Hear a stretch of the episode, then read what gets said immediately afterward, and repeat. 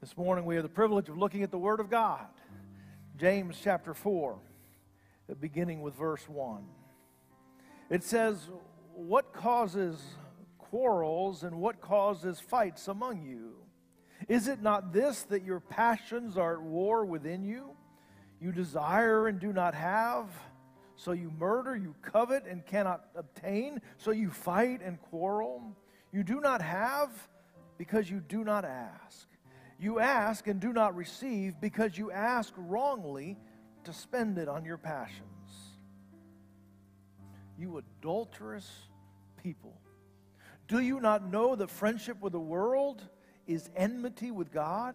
For whoever wishes to be a friend of the world makes himself an enemy of God. Or do you suppose it is for no purpose that Scripture says he yearns jealously over the Spirit that he has made to dwell in us. But he gives more grace. Therefore, it says, God opposes the proud, but gives grace to the humble. Submit yourselves, therefore, to God. Resist the devil, and he will flee from you. Draw near to God, and he will draw near to you. Cleanse your hands, you sinners, and purify your hearts, you double minded. Be wretched and mourn and weep.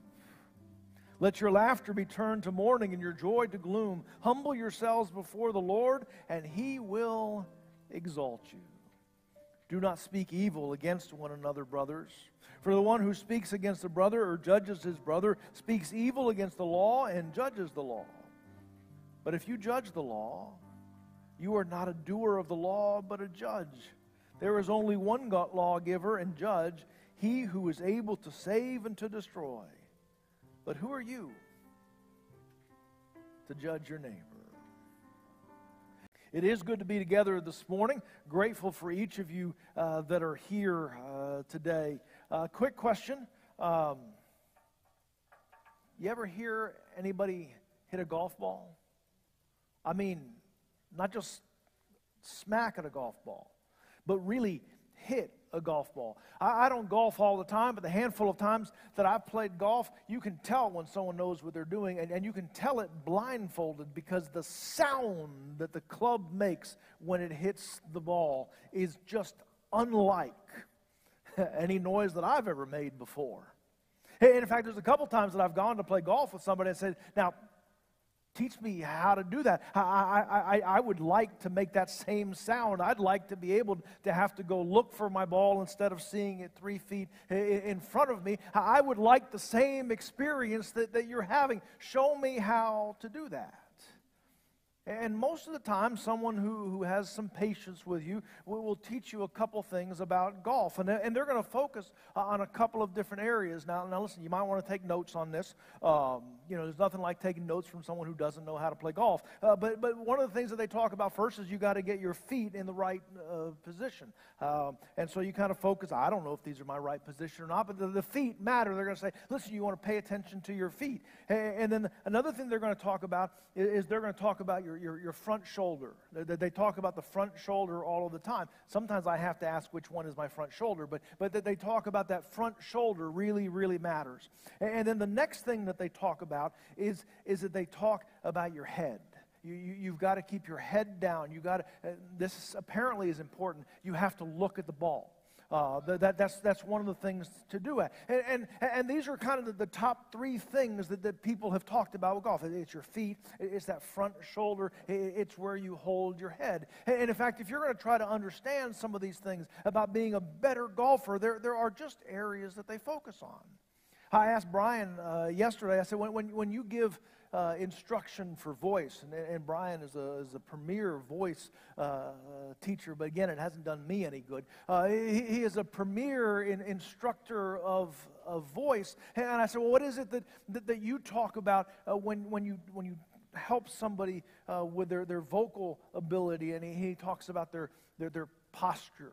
Uh, he says that's really important. Uh, he, he, says they're, they're breathing. They, they got to work on breathing. I'm like, I don't know. I've been breathing my whole life. I don't know why I'm not a better singer. Uh, and, and, he talks about you, you got to let go of some, some tension. I'm like, well, I'm one of the most relaxed people that I.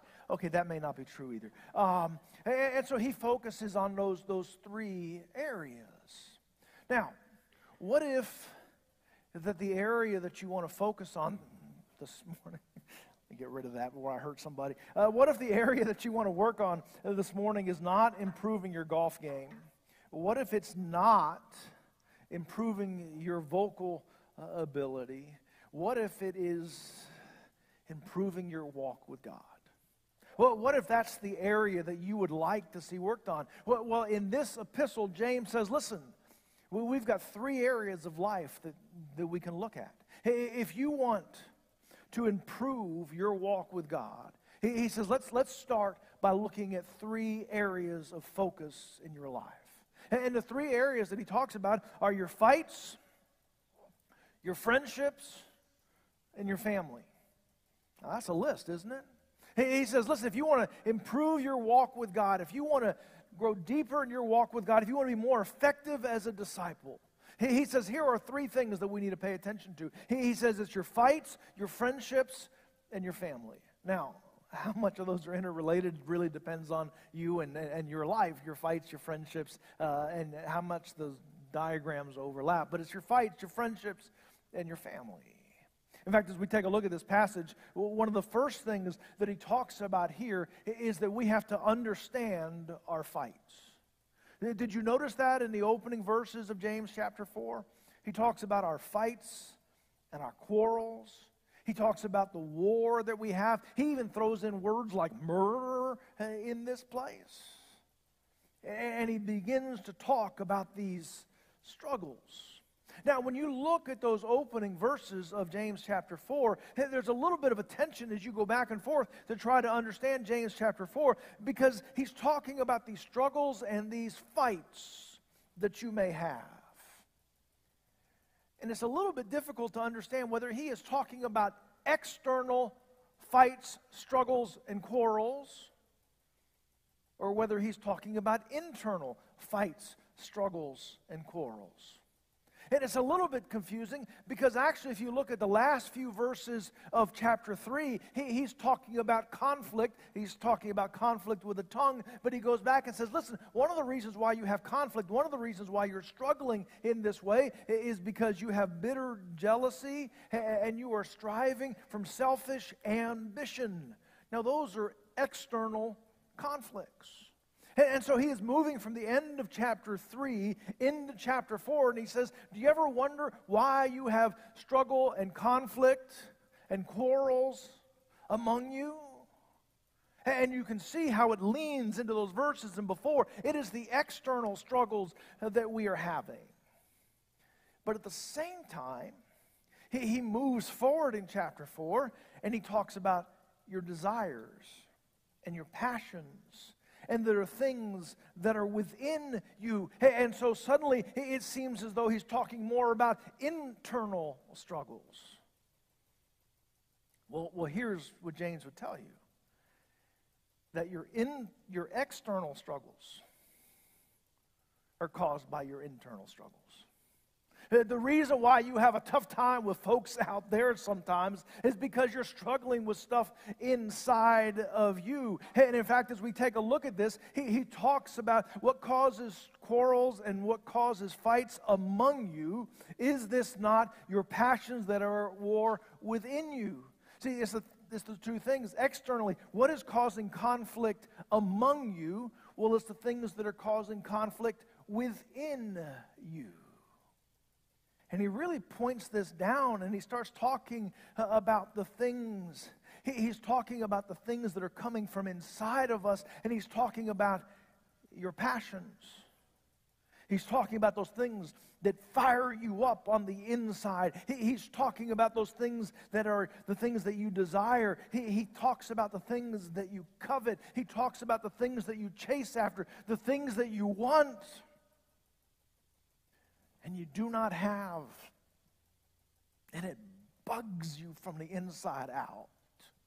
That these are the things that I'm chasing after. And he says, listen, because we're chasing after the wrong things, we have tension and war within us, which is causing conflict outside of us. And if we want to deal with the conflict that's out there, then we have to deal with the conflict that's in us. Now, the reason why there's conflict in us is that if you are a follower of Christ, if you are a believer in Christ, then you have the Spirit of God that's dwelling inside of you. And so there is a pull. There is a draw to the things that are right and good and holy and of God and of the kingdom. And there is that pull in those directions.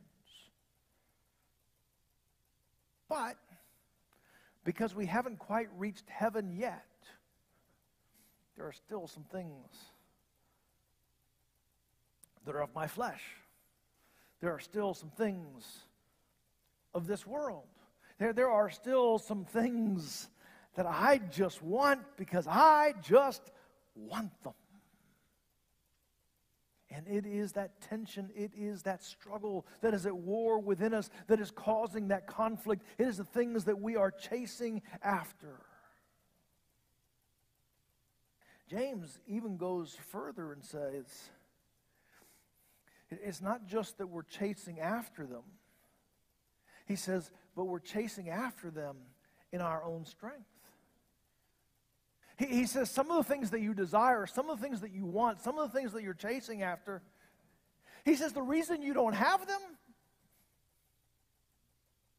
is because you didn't ask. You didn't actually think to say, God, this is a need that's in my life. This is a place. And we didn't turn it over to Him, but we took in our own strength, our own desire, our own plans, and said, I've got to get to there. And it's us that's driving in that direction. And James says part of the struggle that's inside of you is your passions, the things that you covet. He, he even talks about murder in this place, and I, I think, you know, it, I don't know that there was a there was a, murder spree that was going on in James's church. I, I think it has to do with what what his half brother Jesus taught that if you look at somebody with anger in your heart, Jesus says it's, it's breaking the commandment that thou shalt not kill. And, and so he says this, this disturbance from the inside is impacting out there. And he says part of the reason why you do not have the things that you really want is you never thought to hand it over to God. You've been doing it in your own strength. But James continues to dig down a little bit deeper. And again, sometimes we wish that James wouldn't dig any deeper. We just kind of leave it at the surface, James. But, but he digs down a little bit deeper. He says, listen, part of the problem that you have is that you're chasing the wrong stuff. And, and it's your passions and it's, it's things like, oh, I really, really want that. And he says part of the reason why you don't have the things that you want is because you didn't think to ask God for it. But then he says, listen, this selfish ambition and this bitter jealousy and these passions and the things that we covet, they run so deep inside of us that they even color and rearrange our prayer life. And he says, even when you do ask, you ask for the wrong reasons. You, you, you ask out of selfishness and your own passions. And so, even when we do think, oh, this is something that I really want, I ought to pray about it. James says we, we pray for the wrong reasons. Now, prayer is one of the most beautiful and profound things that we ever do in our life. But, but sometimes prayer is also confusing. What exactly is happening when I pray? And I will explain that to you as soon as I fully figure it out. But I'll tell you the one thing that I know that happens when I pray is that I'm exchanging my agenda for God's agenda. And say, God, this is an area of concern in my life. This is an area of trouble in my life. This is something that's weighing heavily on me. I'm going to move it off of my plate and I'm going to put it on your plate. And that moves it to His power. But it also moves it to His will and to his agenda. There's all kinds of things that I would like to pray for and that, that I would like to see happen. But part of what I'm doing when I'm praying is saying, God, not my will, but yours. What your plan, what your agenda for this part of my life may be different than what mine is. I'm asking you, God, for my life to be easy. And God says, What I need right now is for your life to be challenging. I'm asking for financial reward. God said, I need you to actually trust me through some hard things right now. I'm asking for some short term solutions. God says, Well, actually, what I want in your life is some long term solutions. You see, part of the reason why we struggle is that we haven't even, we're, we're, chasing after our own stuff. Sometimes we struggle because we haven't even thought to ask God. And then sometimes we have asked God, but we've asked God to sign up to our agenda and say, God, this really matters to me. So if you'll just do the things that I ask you to do, we'll all be good. That's not prayer. That, that's not turning that over. And so James says, listen, one of the areas that you got to do is you, you got to kind of take a look at some of this angst that's coming inside of you, that shows up in relationships sometimes and shows up in dissatisfaction in your own life sometimes. And you got to just kind of unpack that and say, how much of that is an evidence because I'm chasing after my will instead of turning things over to His will? If we understand some of those fights, quarrels, and struggles that are outside and inside, and we begin to use those as places where we trust God with more and more parts of our life, then we'll see spiritual growth in our lives. If we can begin to understand our fights. Uh, the next area that he wants us to focus on is he says, you need to watch your friendships. Watch your friendships. Now, now we can take this in several different ways. You can kind of say, "Oh yeah, I know so and so. I got to keep an eye on them. They're, you know, they're a snake or whatever." That, that's not exactly what it's talking about here. In fact, James makes one of those hard shifts right here. Did, did, did you notice it? Remember, he, he, calls us brothers. He calls us brothers and sisters throughout the whole passage. And then every once in a while, he, he kind of changes the, the, tone for a moment. He, he says, Listen, you, you got these struggles inside of you, these quarrels are within you, and, and you ask for your own purpose and your own passion. And he shifts into the statement that says, You adulterous Man, there's no way to say that with a smile, is it? I mean, that, that's a pop in the mouth anytime someone says that to us. You know, first of all, when it's talking about adultery, it's talking about unfaithfulness in marriage. That's a hard statement. It is a statement that says that you have vowed, that says that, that my life will be knitted to my spouse from this day forward and forever, and I will be faithful to them forever. And adultery is a break in that vow. And as we think about our own world and our own relationships, that, that's one of the, the hardest things is when that gets broken. James takes that word of marital unfaithfulness and using the language of Scripture, he applies that to us spiritually. It says, just as terrible it is for you to be unfaithful to your spouse. He says, You've been unfaithful to God. You have been unfaithful to your Lord and Savior. You have been unfaithful to Jesus in part because you're chasing after the wrong things. Friends, brothers, you adulterous and the transition that he makes here, he says, You adulterous people, do you not know that friendship with the world is enmity with God? Do you not know that being friends with the world is the same thing as being enemies with God? Now, again, if he were to make a list of top 10 most convicting sentences, in all of Scripture that, this has got to be at least an honorable mention, if not on the top 10. You adulterous people, do you not know that friendship with the world is enmity or being enemies with God.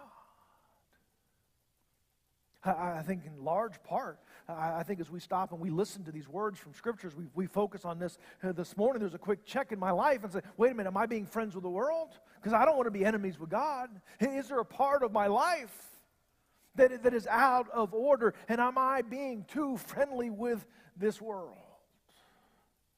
Well, it's possible.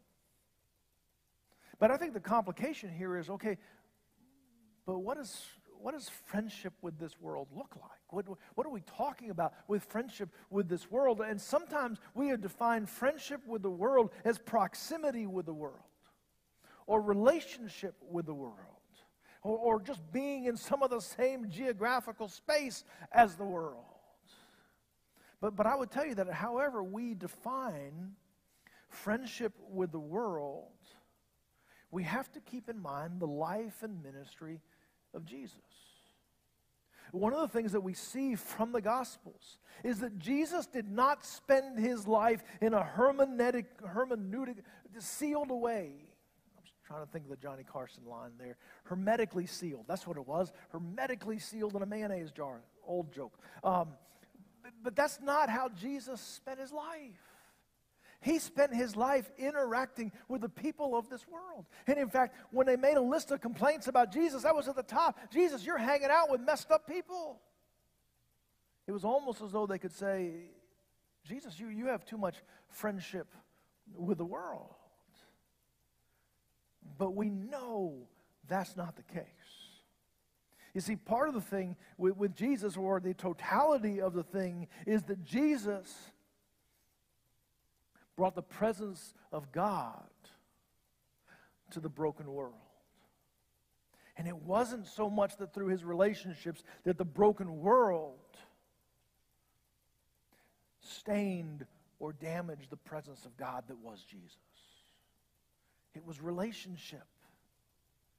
And so, one of the things is that when Jesus spent time with lost and messed up people, and his life intersected with broken, sinful, separated from God people all of the time. He did it on purpose. But in those interactions, in those intersections, you would smell the presence of God on the people that he was with, not the presence of sin on Jesus. That's the profoundness of what Jesus brought into that place. Now, it's difficult for us to figure out how do we relate. The best way that I understand it is, is geometry. Do you remember geometry? It has to do with lines, that the lines go this way and this way. That there's this thing they say, where are these lines parallel? And parallel means that they are going to go on forever and run right next to each other the exact same direction for all of eternity. I would tell you that as a believer in Christ, we need to be very careful about who our lives run parallel to. That day in, day out, we are heading the same direction. But the other part that happens with lines is if they are not parallel, they will intersect. And that means they will cross each other. I would tell you that as a believer in Christ, it is our task for our lives to intersect the lives of as many lost people as possible. We should talk to as many people who don't know God. We, we should engage with as many people. We should be kind to as many people. We, we should have lunch with people. We should interact with people so that they can smell the presence of God on our lives.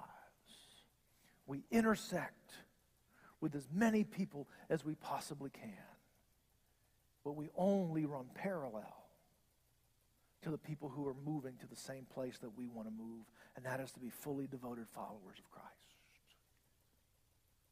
Parallel with people going the same direction that we want to go, but intersect with as many people as possible. But the problem here is that this kind of leans back into what we were just talking about.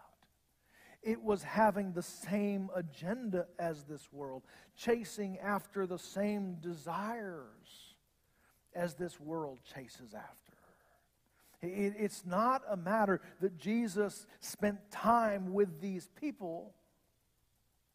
It is a matter that Jesus never he never embraced the agenda of a lost world.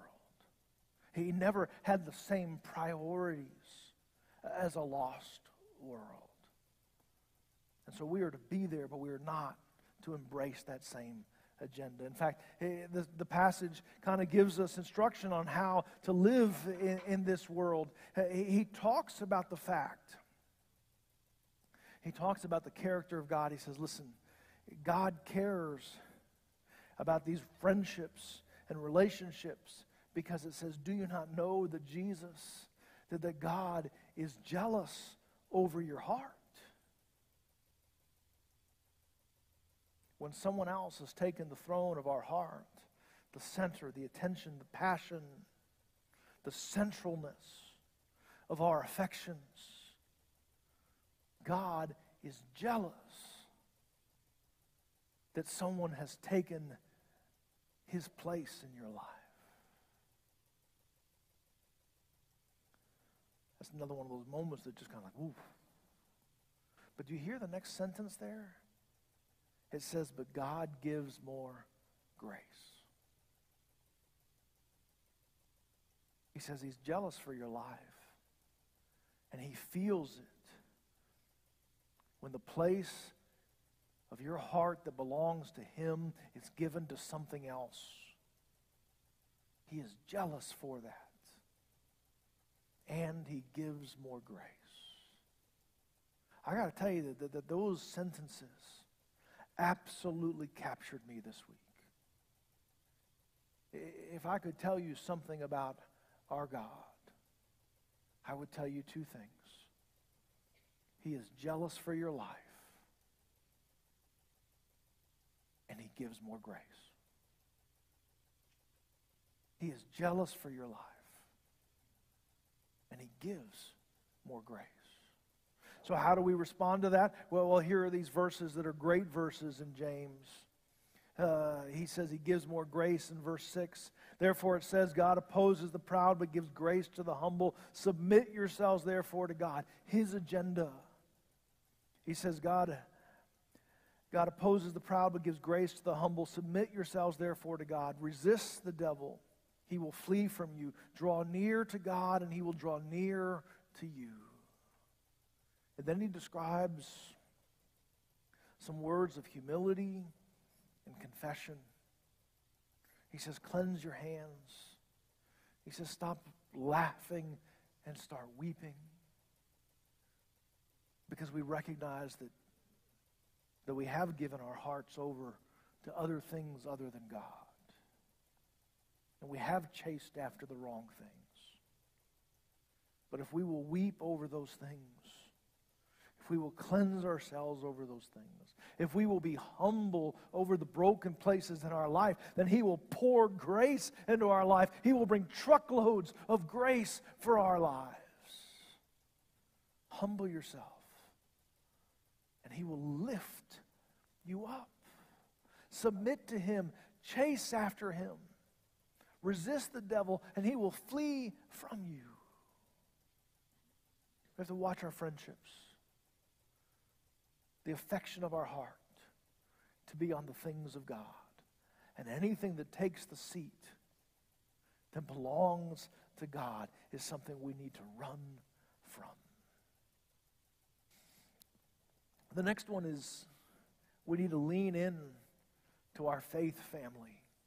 There's just the last couple of verses here that talk about judging uh, our brothers. He says, verse 11, he says, Do not speak evil against one another, brothers. We're back to brothers again. Although he did just call us a bunch of adulterous people, which feels like he just spoke evil about us.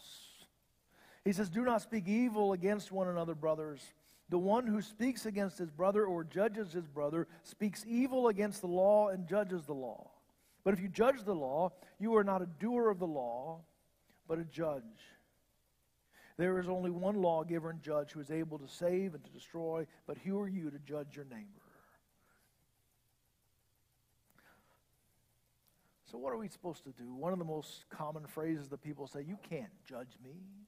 Who are you to judge me? And there's a couple different passages of Scripture that, uh, that, that focus on this. Matthew chapter 7, it begins with the phrase, Judge not, lest ye be judged. And it talks about the, the, the, danger that says that you're trying to get the speck out of somebody else's eye, and, you, and you've got this giant pole or tree sticking out of your own eye. Judge not, lest ye be judged. Don't be chasing the speck in someone else's eye while you've got this pole sticking in your eye. But you know what the rest of that passage says?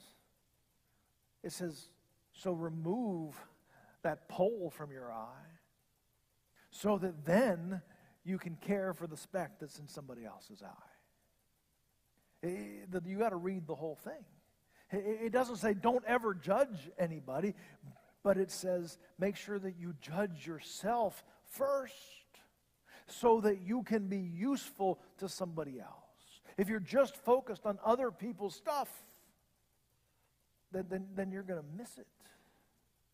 In 2 Corinthians chapter 5, there's a, there's a grievous sin that is, that is in the presence of the church, and the people in the church are just ignoring it. In fact, the, the, the sin is so grievous that, that there are people in the church that are, it seems as though they're chuckling about it. Oh man, did you hear about so and so? Oh man, is that a mess or what? And, and Paul says, you all need to take care of that. And if that person doesn't repent, they got to they got to step out of the life of the church because of their rebellion. But one of the things that people don't pay attention to is that the bottom half of 2 Corinthians chapter 5, Paul says, Now, I'm only talking about believers. He, he says the idea of expecting non believers to behave like believers when believers can't even behave like believers is, is kind of a mess. He, he says, uh, there, There's a standard here that I'm holding for people who are followers of Christ.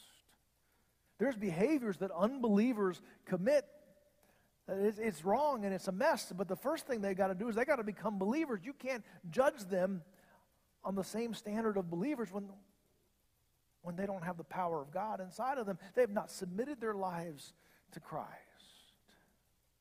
And here in this passage, what it talks about is listen, when we talk about who's being friends with the world and who's not being friends with the world, you know who the passage is talking about? It's talking about me. It's talking about you. And when this passage is written to us, it is not for us to look across the room and say, hmm, I think they're being friends with the world. That, that's not the point. The point is, you, you, me. Where, where's my heart? Where is my life? Because the truth is, is that I'm under the law, they're under the law. And I can't just pick and choose the parts of the law for me to apply to them that I haven't applied to me. And so the first application here is how does this apply to me? You see, sometimes we, we have a tendency to hear a message, to hear a word from God and say, Boy, you know who really ought to hear this? Or, Boy, I hope so and so is listening to this. When the Spirit of God says, No, no, no, I need you to listen to this because this is about you. We are supposed to lean in and care for one another, not be judging one another, but to apply this to my life first. And then maybe if there's some things in my life that I've been able to fix, because I love and care for someone else, then maybe I can come alongside of them next. But not to judge them, but to care for them, to help them find the same healing that I have humbly found in my own life. Now, I do want you to notice this emphasis here on faith that is lived with others. There is a presumption there is a presumption that you're going to live out your faith in community with other people. Now, I don't have to tell you all that. You're here at the early service on a holiday weekend. You are doing that. But don't miss this expectation that God has. We do our faith as community as people together so that we can lean in on relationships, and our relationships will help us to grow in our walk with you. So, what does this mean for us uh, this morning? Well, can I make a confession? I'm not a very good golfer. I may be the worst golfer in the entire room. I'm terrible. Now, I may remember what I've seen in an article or what someone has told me about where my feet are supposed to go and what's supposed to happen with my front shoulder and what I'm supposed to do with my head.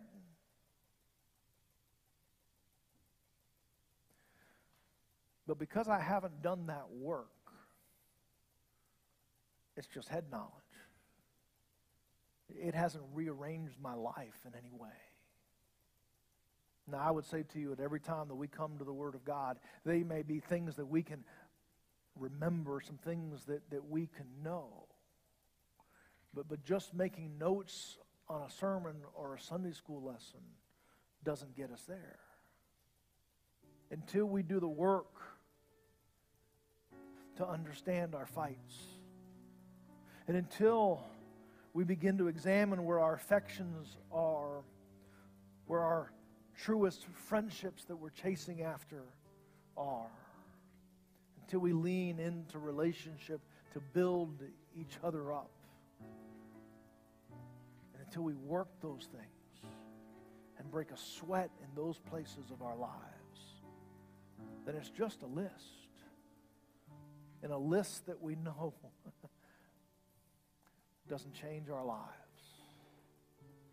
until we say, okay, this is the assignment that God has given me. And I'm going to work on this.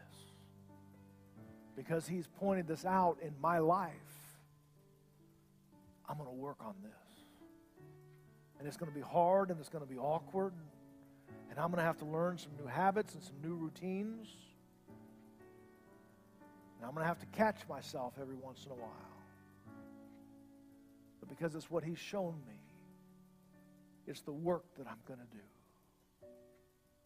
So this morning, I don't want you to just know the list, but I want you to be ready to work on some stuff and let God do that work inside of you. Let me pray for you.